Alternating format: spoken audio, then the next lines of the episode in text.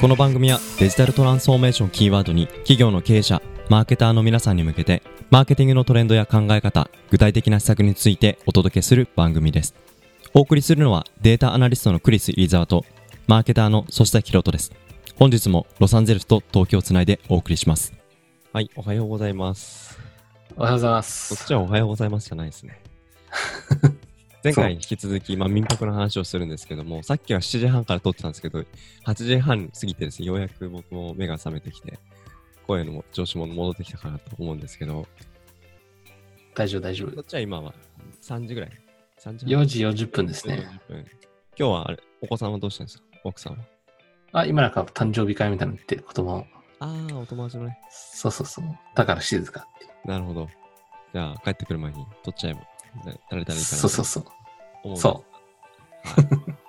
前回、まあ、民泊の話をしましたと。で、何を話したかっていうところですけど、まあ、結局接点、これについては、まあ、デジタルのトレンドの中で、より、まあ、ホストとゲストが出会いやすくなったっていうところは、まあ、Airb の価値だよねって話をしたんですけど、結局そこでどういうレーティングが残っていくかっていう話については、プラットフォームがあるから、いいレーティングがつくってことではなくて、プラットフォームが作ったそのレーティング、えーごめんなさい、えーと接点をどう質のいいレーティングしていくかは、また違った手間暇の書き方があるよねって話ですよね。そうですね。うん。で、そんな話があるので、じゃあ、その接点を持った後にゲストが来てくれるよってなった時に、どう質のいいサービスを提供することができるか、これをなんか支えるあたりの、まあ、サービスについて今日お話をしていきたいなと思ったんですけど、まず冒頭、まあ、アイスブレイクの一つに、まあ、クリスが、えー、3ヶ月ぐらい前ですかね、ハワイに行ってたんですよね。はい、行きましたね。ハワイに行った時に、エアビーも検討したんだけれども、エアビーをえ選ばなかった。その結果選んだはい。ところのお話とか、ちょっとそのあたり、あの、アイスブレイクにお話いただきたいんですけど、紹介いただけますか？そうですね。やっぱ、家族、今日本の家族が、あの、ハワイに来て、僕たちも行って、そうすると大人数になるじゃないですか。あ、奥さんの、えーご両親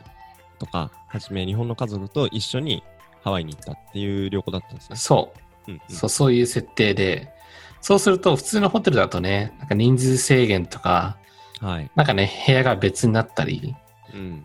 ね、せっかく家族でいるのにっていう話なんで、いや、Airbnb でちょっと、まあ、日本から来る方たちだからね、やっぱそういうワイキキとかさ、もうそういうアメニティが多い、楽しい、海が近い、サクッと行ける、ショッピングも行けるっていうロケーション的には、やっぱワイキキ、ホノルルで、やっぱ一軒家みたいなそういう家族が近くにいられるっていう条件で探すんですよ。そうすると、ホホテルじゃなくてね、うん。Airbnb から探すわけですよ。そうするとですね、なかなかないんですよね、物件が。だからホットなエリアだけども、やっぱ、ワイキキとかホノルルのそういういいロケーションっていうのはホテルとかね、やっぱラグジュアリーコンドとか、そういうのが占めちゃうわけですよね。なるほど。で、実際、あの、物件はそれなりにあるんですよ。ちょっと中の方に行くと。えっと、カラカウア通りですか？はい。要はワイキキのホテル街をちょっと抜くと、ちょっと大きめの通りがあって、で、その裏、その、それを越えるとね、もっと中の方に入ると、ちょっと住宅ボーイ街チックにななるわけですよ。そこら辺には、あの、まあ、50ドルから100ドルぐらいの間でスタジオとか、まあ多分コンドミニアム持ってる形が貸してる状況になってる。でだけど、そう、うん、お手頃が、価格がマッピング。そうそうそう。うんお手頃なんですよ。だけど、家族ってなるとね、8人ぐらいとかなると、さすがにスツーディオとかワンベッドって、ってなるじゃ。うんん。そう、じゃあ、ちょっとワンランク高い150ドルか200ドルって言っても、じゃあ、それだったら、ホテルでいいかなってなっちゃうし、で、しかも、カラカウア越えて、また3、4ブロック先に行くと、結局海まで子供たち歩いて行ったら20分ぐらいかかっちゃう。子供たち20分歩くのって大変歩けないでしょしかも。そうね。ベビーカー押さなきゃいけない。そう、そうなってくるとオプションが消えるわけですよ。僕のそういうシチュエーションから考えるとね。ああ、なるほど。そう。まあ、まだその一人で結婚式に、友達の結婚式のために来たとかね、そういう用事で、うんしかも、だけどホテルみたいなこう、トゥーマッチみたいな感じで、そしたらこうね、こう60ドルでスタジオでいいやって感じになるんだったらいいんだけど、まあそういう状態ではなかったと自分はね。なるほど。そうすると、まあ、同じ、まあ、民泊でも、ターゲットによって全くそのサービスに対する期待値、満足度が全然違うから、もしかすると、まあ、エリアにもよるかもしれないけど、Airb のユーザー層とかって結構やっぱり若い人とか、独身とか、えー、なんだ家家族でもその夫婦だけとか、子供がいない世代だったり、なんかそういう傾向がもしかしたらあるかもしれない可能性がありそうですよね、今の話聞いてると。うん。で、アメリカにはね、その Airbnb のまだ違うサイトで、あの人気なのが BRBO って、Verbal っていうのがあるんですよ。お競合サイトに近いのかな競合サイト。ここは、あの、ポジショニング的には、その、あの、バケーションレンタルっていうか、うん、その、自分の部屋を貸すとかじゃなくて、ほんで、コンドミニアムとかキャビンとか、その、バケーションのためのそういうファシリティっていうか、そういう、多分、あの、物件的なに被ったのもあるんですけど、うん、Airbnb とね。だけど、も、もともとポジショニングは、そのバケーションのためにっていう。なるほど。そうそうそう。で、そこも調べると、もっとお家貸してるとかね。うん。そういうのが出てくるわけですよ。じゃあ今回ハワイ行くときは、えー、エアビーだけじゃなく、そのバーブルも一緒に調べて。そう。で、結果バーブルの方でもあんまいいのはなかった。うーん。ワイキキふ、ふ、ふ、やっぱ状況同じになってくるんだよね。ねワイキキエリアはやっぱホテルで閉めちゃってるから、結局中の方に入っちゃうねっていう。うん、で、その結果選んだのが結局、まあ、ヒルトンだったと。そうそうそうそう。うん、ヒルトン。ハワイアンビリッジのラグーンタワーってやつですね。これさっきリンク送ってもらったんですけど、これ、ね、家族全部で何人で行ったんですか？じゃあ、8人ぐらい。そうですね、8人ぐらいですね。これ、広さ的には、なんかすごく広いし。そう、ラグーンタワーっていうのは、その、えっと、ヒルトングランドバケーションつって、ヒルトンでもいろいろあるじゃないですか、ホテルって。アメリカでもなんかそういういろんなブランド持ってて、例えば、コンラットとかね、そういう、えっと、キューリオとかダブルチュリーホテルとかね、はいはい、なんかいろんなこうランクのあの、要はサービス持ってるわけよ。グレードがあって、ブランドがあって。で、その中でヒルトングランドバケーションっていうのはタイムシェアみたいな形で、えっと、いくらか払うんです、何百万って。それで、それで年間費みたいなのを払って、うん、そうすると、えっと、1年に何回か、何週間か、そういう安くじゃないけど、そういう確保できるんですよね。そうそうそう、タイムシェアみたいな形で、はい、要は権利みたいなのを買うわけですよ。はい、そうそうそう。で、その権利は僕は持ってるわけじゃないのね。持ってるわけじゃないけど。じゃない。そう。要は、そその権利、要は持ち主みたいなから、うん、今年は行かないっていう時には彼らは多分貸せるんですよ。なるほど。他人に。はいはい、はい、で、ホテルが運営してくれるみたいな。へえ。そうそうそう。あじゃあ、まあ、うん、もしこのタイムシェアで、まあ、年間数百万払って、使えますっていう人だとしたら、今年行かれませんっていうふうにヒルトンに言うと、ヒルトンが、えー、粗崎っていう借りたい人がいるから、あの、貸してあげますよっていう、そういう斡旋もしてくれる感じなんだ。そう。だけど、僕みたいな顧客は、ヒルトンとやり取りするっていう。なるほどね。そう。だから彼らのサイトでブッキングすると、なんかこう、なんだろう、ちょっとフローが違うんですよね。プライシングもだいぶ変わるし、そこでこう、バケーション、タイムシェア持ってる人たちのそういう使うか使わないかの状況で、はい。そうそうそう、またこう、違うんですよ。ノリっていうか そう。じゃあ、ここに、まあ、今回泊まったって話だけれども、えー、なんかサービスクオリティとか、サービスレベルとかは、まあ、ヒルトンのホテルに、普通のホテルに泊まるところに近いレベルで何かある種サービスを受けることができた感じそう。要は、あの、そもそも物件自体がリビングルーム、ベランダ、オーシャンビューで部屋がついてて、キッチンもついてる。だから、日本のマンションみたいなクオリティなんですよね。だけど、アメニティとしては、そのホテルクオリティのサービスがあるんで、うん。あの、シャ、シャ、あの、電話で飯頼んだりとか、あの、朝、あの、綺麗にしてくれるとかね。はいはいで、だけどキッチンついてるんで、外からガンガン食べ物持ってきて自分で料理したりできるし、そうそうそう、そういう料理しちゃいけないっていうルールないし、うんそうそうそう。で、せん、あの、各階にちゃんと洗濯のあれもついてるし、へーそう、ヒルトンなりね。だから、うんうんだそういったそういうホテルアメニティがついてる。で、しかも、ハワイのハワイアンビレッジってホテルがいっぱい入ってるのね。そういうヒルトン系列のうんうんうん違うグレーのやつがこういくつか入ってるわけよ。で、僕が泊まったのは、泊まったのはラグーンタワーってやつで、で、その周りにもこう違うグレードのすすぐやつがあったり、普通のヒルトンのホテルもあるわけよ。なるほど。で、多くの人たちはそのヒルトンホテルに行くわけですよね。うんうんうんそうそうそう。で、そこ、やっぱ入り、チェックインする場所も違うんですよ、各ホテル。うん。あ、もう、僕たちは全然すんなり入れるわけじゃない、はいそうそうそう。ホテルはチェックインとかチェックインとかあるもんね。うん。そうそうそう。で、普通のホテルの方はさ、なんか波があるじゃないですか。空港がついて観光バスが来てって。うん。で、僕がこうチェックインしてちょっと娘とこうブラブラし見に行こっかっつってうん。行ったら、なんか25メーターぐらいこう客が並んで チェックイン待ってるのね。空港のチェックインカウンターじゃそうそうそうそう。いや、これどうだなと思ったね。やっぱ、バケーションレンタルの方でよかったと思った反面。その Airbnb とかその民泊のそういう摩擦が少ないのもいいなと思う思うよね。やっぱ。いやだからホテルと Airbnb のこのなんか間をうまく今回予約できたっていうのがこのラグーンタワーだったっていう感じだね。そう。うん。でもそそういう意味で言うと Airb は今すごく Airb をはじめとした民泊がすごく注目されているけれども実はその流度でお客さんっていうのはニーズを持っていてそのニーズに応えられるかなれないかでせっかく物件をあのリストに Airb で公開してるのにお客さんが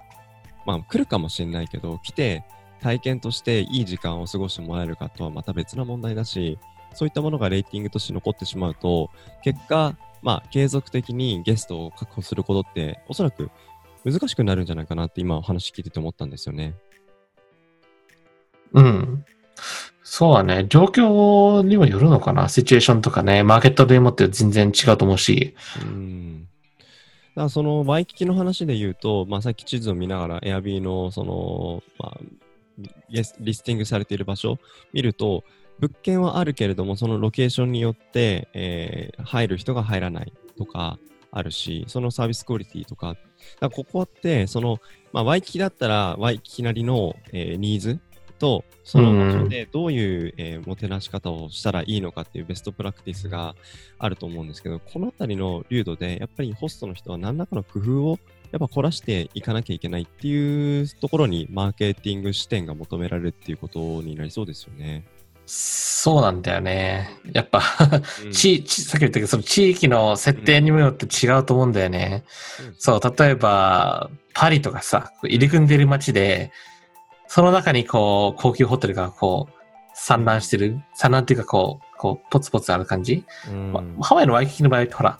このエリアにずらーっと並んでるわけじゃん。うんそうすると、こう、民間が住むとこって、こう、商業地帯と民間地帯とはっきり分かれてるね。うんそれは結構アメリカで、こう、共通するものがあって、うんなんかヨーロッパとか東京ってこう、こうずらーってあるエリアの中にこう、こう、盆栽みたいに生えてるわけじゃん。そうそうそう、綺麗に、だけどもこう、商業と民間が混ざってる感じにもなるわけじゃない？うん。そうそうそう。だから、そうなってくると、本当に、その地域の色とか、うん。そうさっき言ったその、ホスト側がちょちゃんとうん。いいものを提供できるのかとかさ、そういうバランスだよね。うん。さっきのまあ、ワイキキの話だったら、まあ、コストの低く抑えられる何通りだっけ？一つ道があってその向こう側行くと、安いんだけど徒歩20分みたいなその20分の、えー、めんどくささを何か埋め合わせるなんかウーバーをうまくなんか駆使しながらあの送り迎えとかをあのシームレスにするようなそういうなんか仕組みみたいのを考えてあげるホストとそうじゃないホストだったら多分差が出てくるんじゃないかなとか。っていう話そうだね選びだけの話じゃないですよね。そうだね。うんそれ、それあるよね。うん。例えばかこのこのあたりで、そのホストとしてそのゲストをもてなすのに何かその質の高いサービスを提供するためのサービスなんかこのあたりの市場も結構今なんか膨らんでいきそうな気がしたんですよね、話聞いてて。うん、意外と単純なもんだよね。うん。もちろん僕、そうそういう、僕らはさ、その 物件持ってて、お金持ってそういうものをこう投資できるわけの状態じゃないんだけども、もしそういうシチュエーションにあったら、うん。真っ先にさ、例えば、東京だったらさ、立地いいんだけども、例えば友達たちと録音した時に、うん。うん。共通するスペースで何かしたいって時に、そのスペースがまずすぐないっていう。例えば、僕は例えばアメリカ人の友達を連れて、なんか Airbnb でアパート借りましたと。だけど、あの、例えばそこでこうバルコニーがあって、そこでバーベキューできたら最高じゃないとか。まさにまさに。ね。うん。そうでしょ？それで、しかもそれってなんでかっていうと、多分、それを、そういうことができる地域ではないと。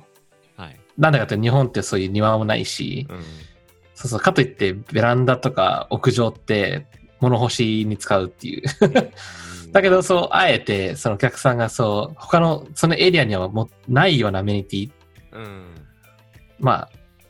例えばち駐車場をタダで使えるとか、うん。だから地下に車止められてましたとかさ、チャリンコをこう用意しますとかさ、うんなんか、そういう、なんか周りにこうない、こう価値っていうのをそこで提供できたらいいと思うんだよね。うん。そうそうそう。すごい、そういうなんか小さな心遣いとかって、なんか印象に残りますよね。そうそうそう。僕がこの間大阪行ったところは、あの、すごく印象的だったのは、あの、日本人だけでなく、えっ、と、英語ももちろんそうだし、中国語、韓国語って、このよ4カ国語に対応した、あのーマニュアルが全部その部屋の中にあったりとかして、僕は別に日本人だから、何もそういう、あの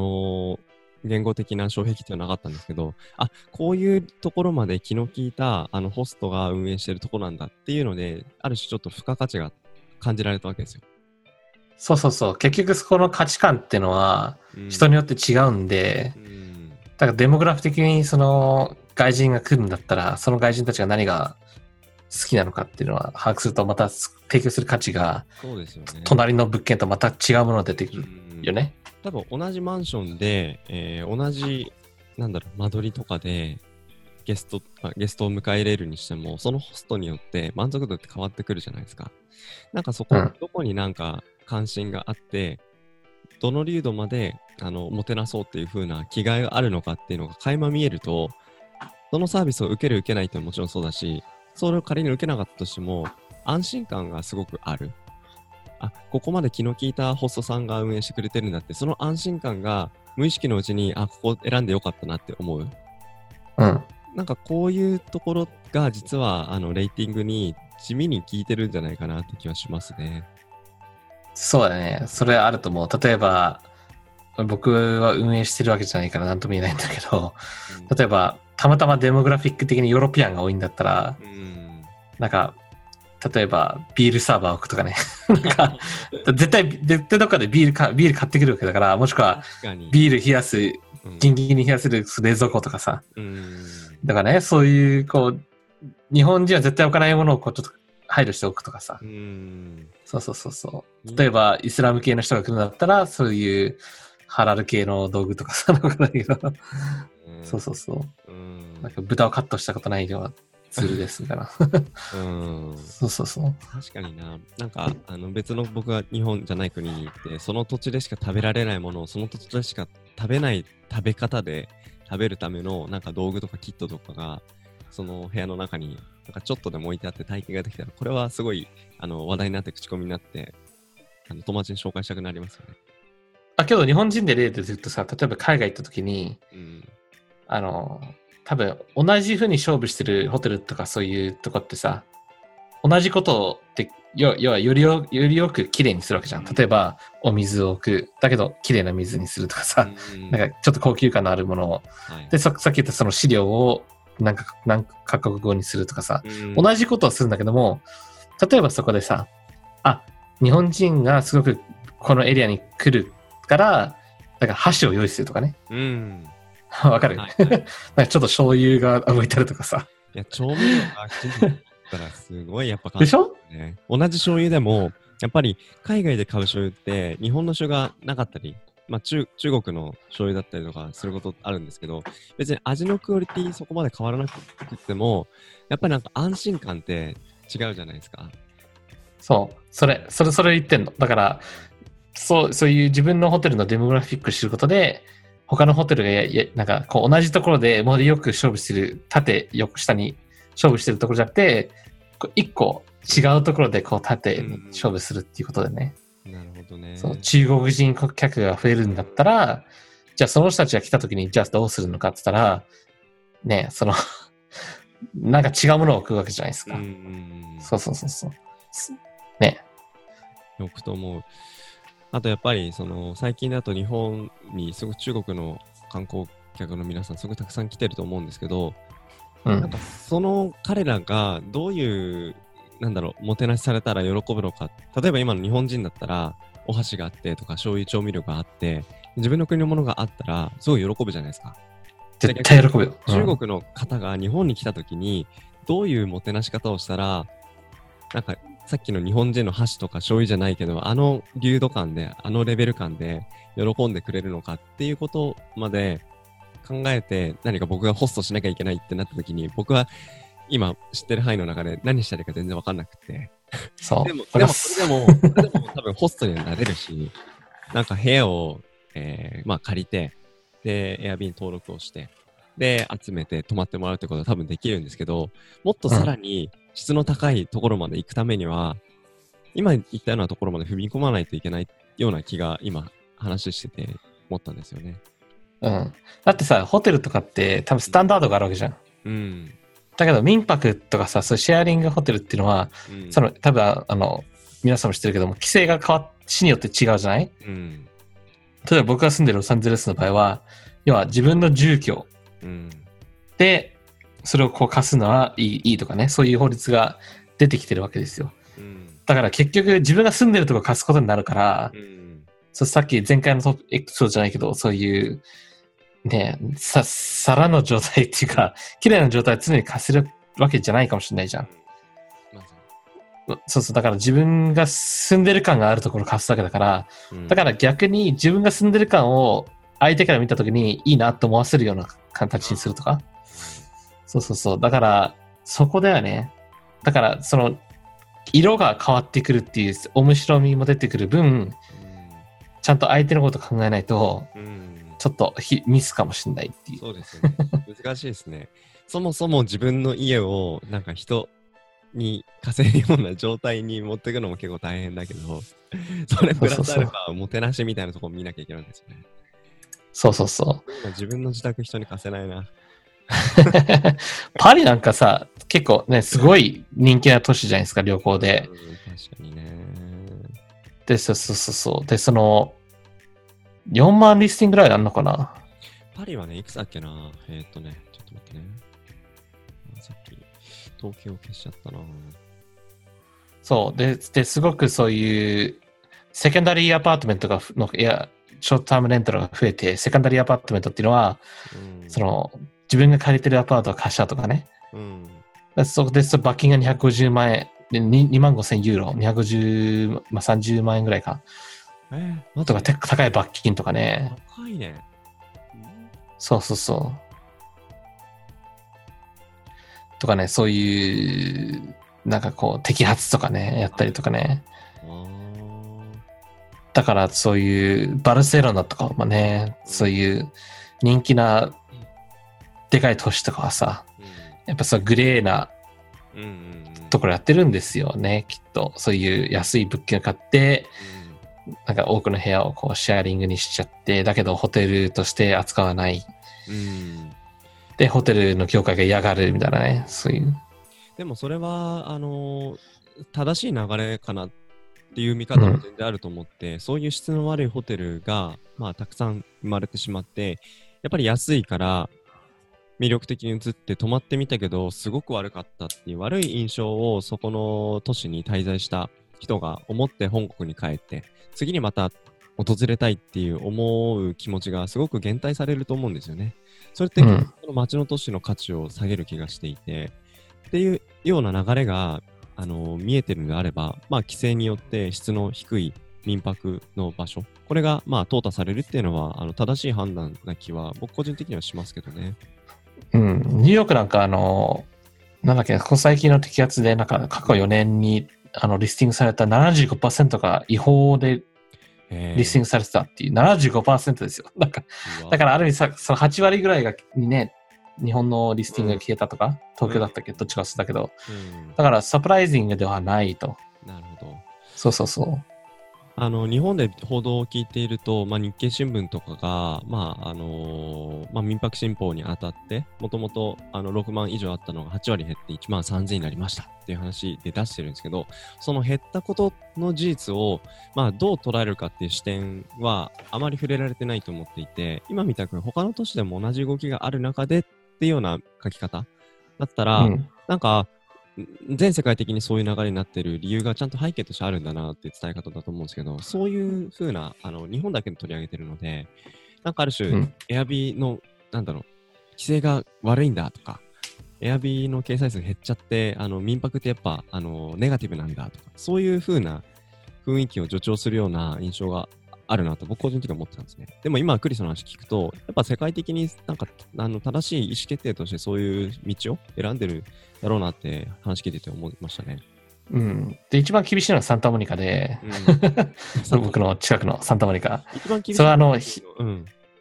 なんで厳しいかというと、そう、貸してるときに、その、オーナーもいないといけないっていう。あ、それは厳しい。そうそうそう。もうそのその時一緒にいなきゃいけない。で僕はサンタモニカじゃないからね。あ、そうかサンタモニカっていう一つの市だからう、んロサンゼルスの中の一つの市で、うんその2015年に言ったレギュレーションでは、その、require anyone putting a list in Airbnb and someone to live on the property during the rent stay. レンタルが、の人が、レンタした人がうんいるときに、オーナーもいないといけないっていう。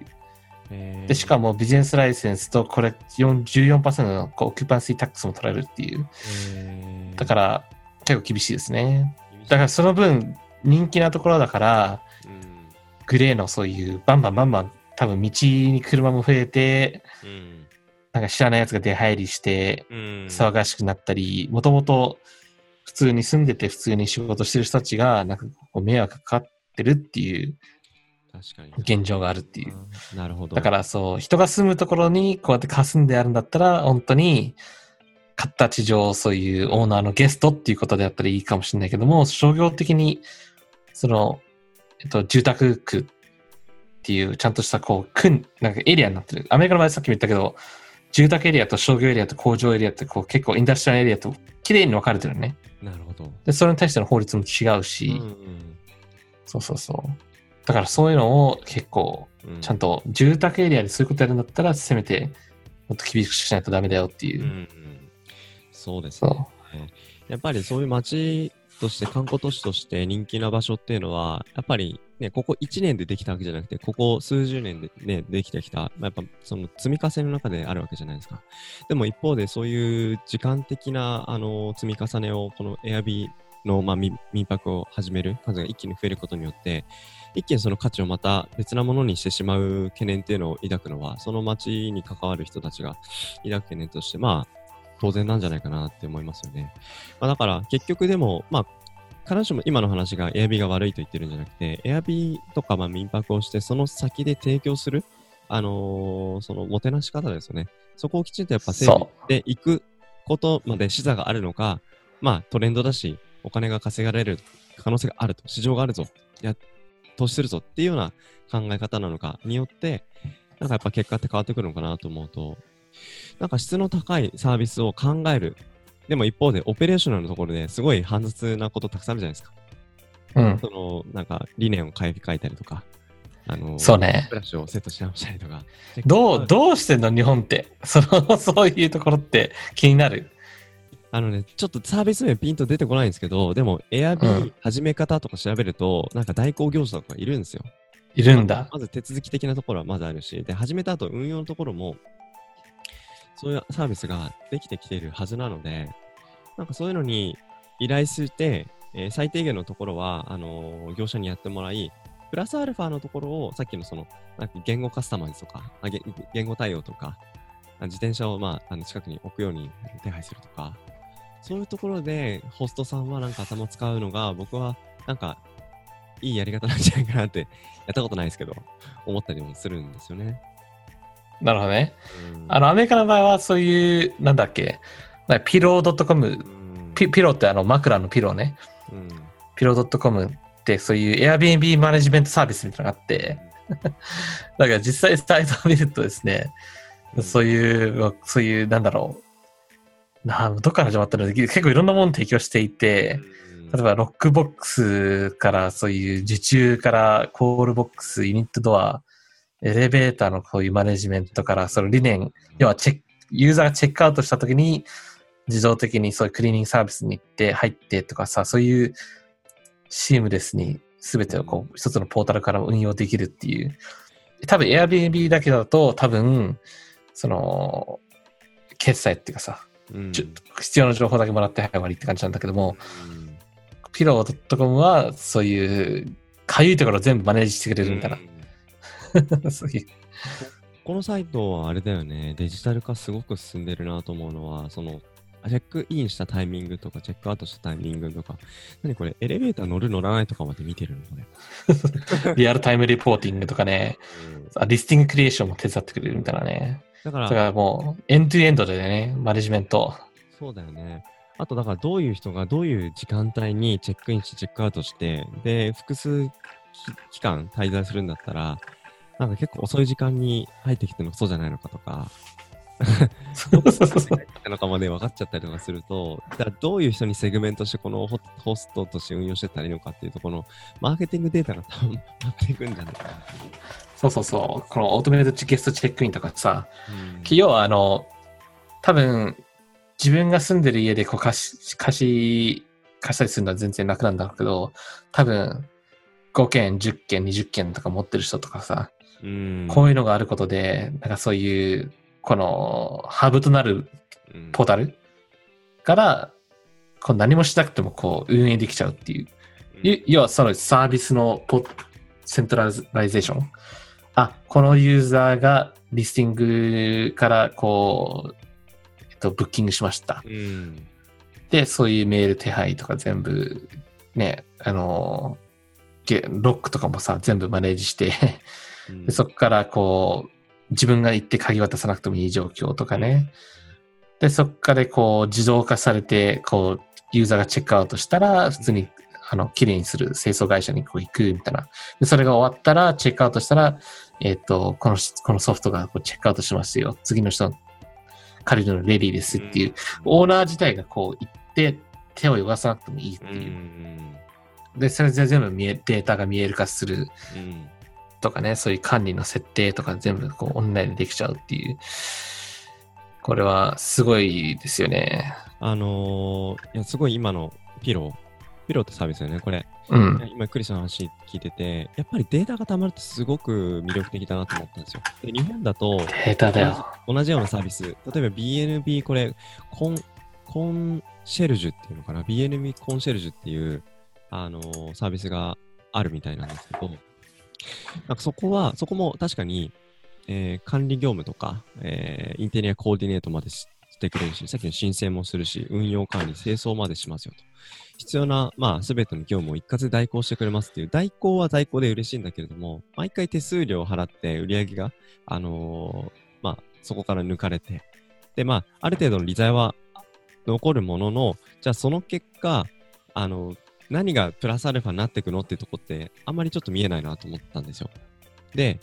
うん。データ取れるのかもわかんないですけど、もし仮に取れるんだったらいいな。取れないとしたら、僕は今聞いたピローの方が絶対にいいと思って、そうやってデモグラフィックデータと使われているトランザクションデータが、まあ、溜まっていくことによって、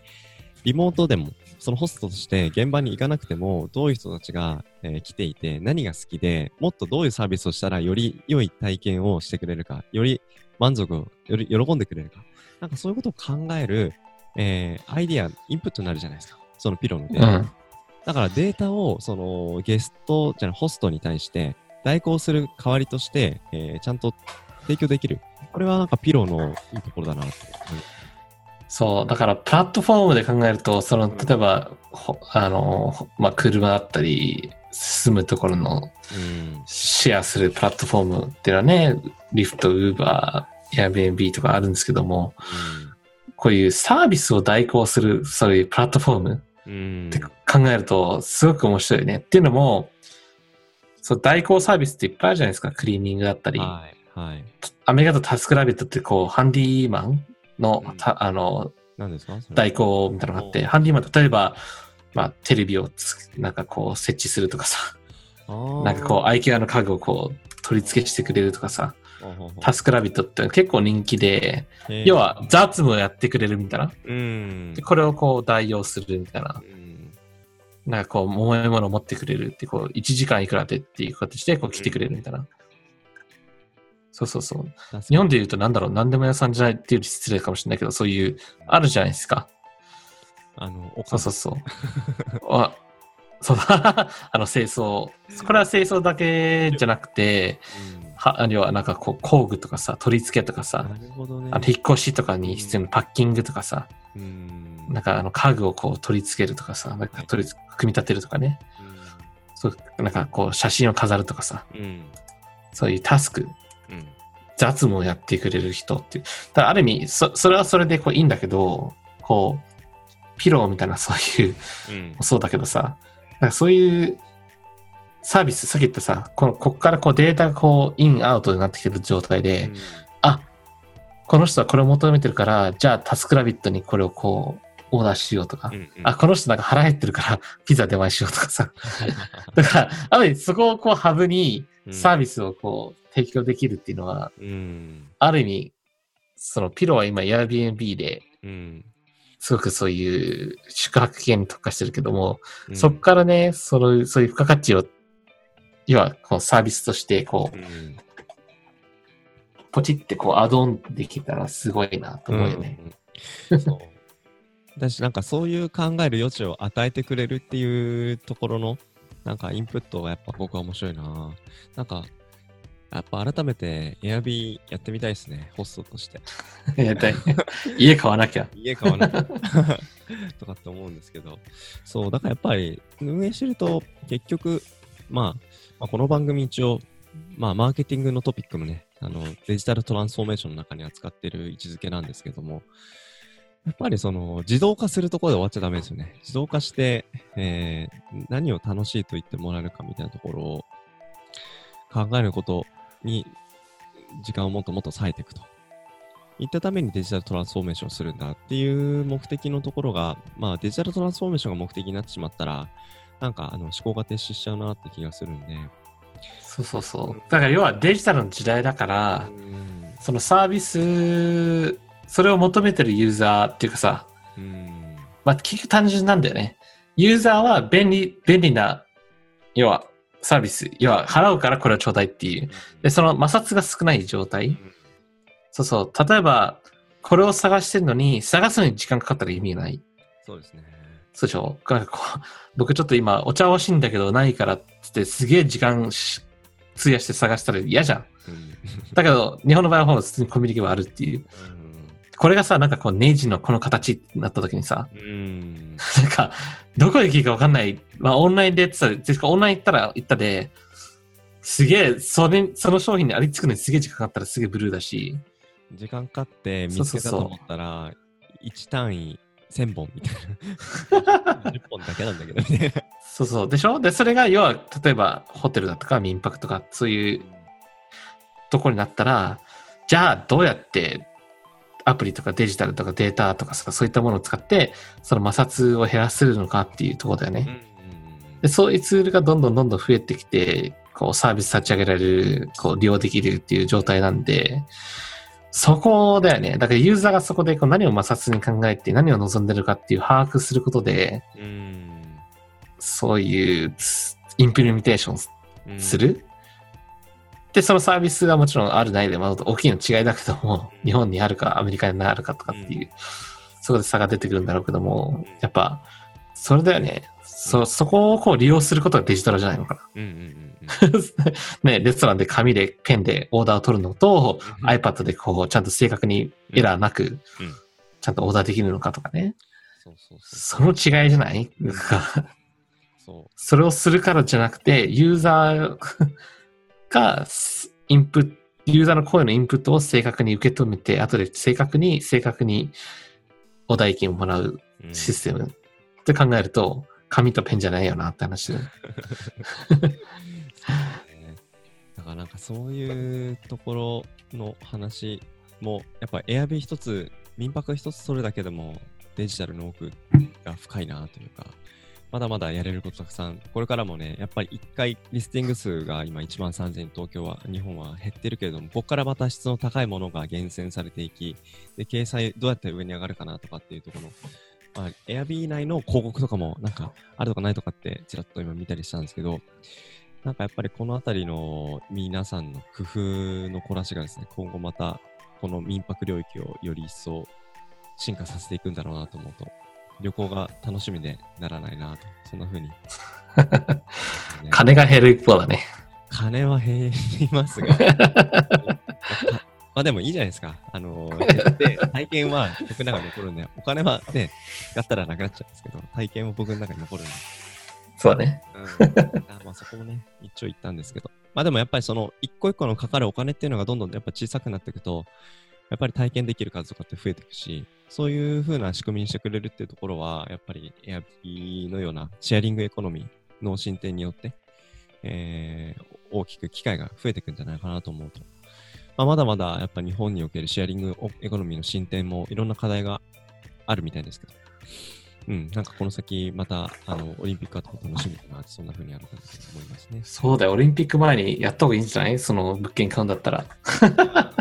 期待してるよ。今期待してる。期待してるよ。まあなんか一人しれっと川越に作って。でもね、そう、だからす難しいね。まあちょっとこの話はまた別の機会。はい。はいいいね。そんな感じで、まあ、前回と今回にわたって、まあ、Airb とか民泊とかをキーワードにデジタルのお話をしてまいりましたが、一旦まあ、前半後半ということで、今回はそんなところにしようかなというふうに思います。なんはいかこのテーマ取り扱ってみて、なんかクリスの中で、改めて面白かったなとか、こんなこと新しく興味持ったなとかってなんかありますか、そうね。うんちょっとこの、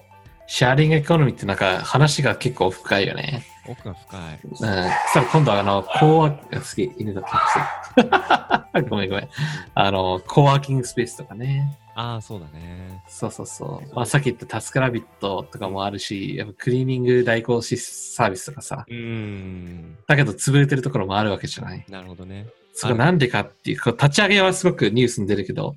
潰れた背景が何なのかっていうのわかんないしね。うん興味あるよね。うん、うまくいってないのは理由があるんだよね。あると思う。僕は、だから今の話、シェアリングエコノミーとか、他の、まあ、タスラビットとかの話、一個一個のサービスにマーケティングのトピックが、あのー眠ってるなと思うと、また勉強してみたいなと思いますし、あとハワイは、こういうところが、えー民泊やる上ですごく重要なキーファクターになるけども、パリだったらどうとか、ロンドンとかだったらどうとかっていうところを紐解いていくと、その街の特徴が分かって、なんかあの、それって実は歴史的にちゃんと背景があってとか、最近のその Airb が来て初めて、なんかパッとその注目を浴びてるだけじゃない部分の奥行きのなんか歴史の話とか、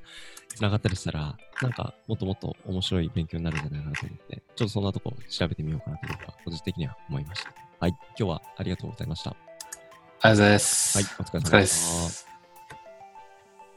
デジトラ。この番組はデジタルトランスフォーメーションをキーワードに、企業の経営者、マーケターの皆さんに向けて、マーケティングのトレンドや考え方、具体的な施策について、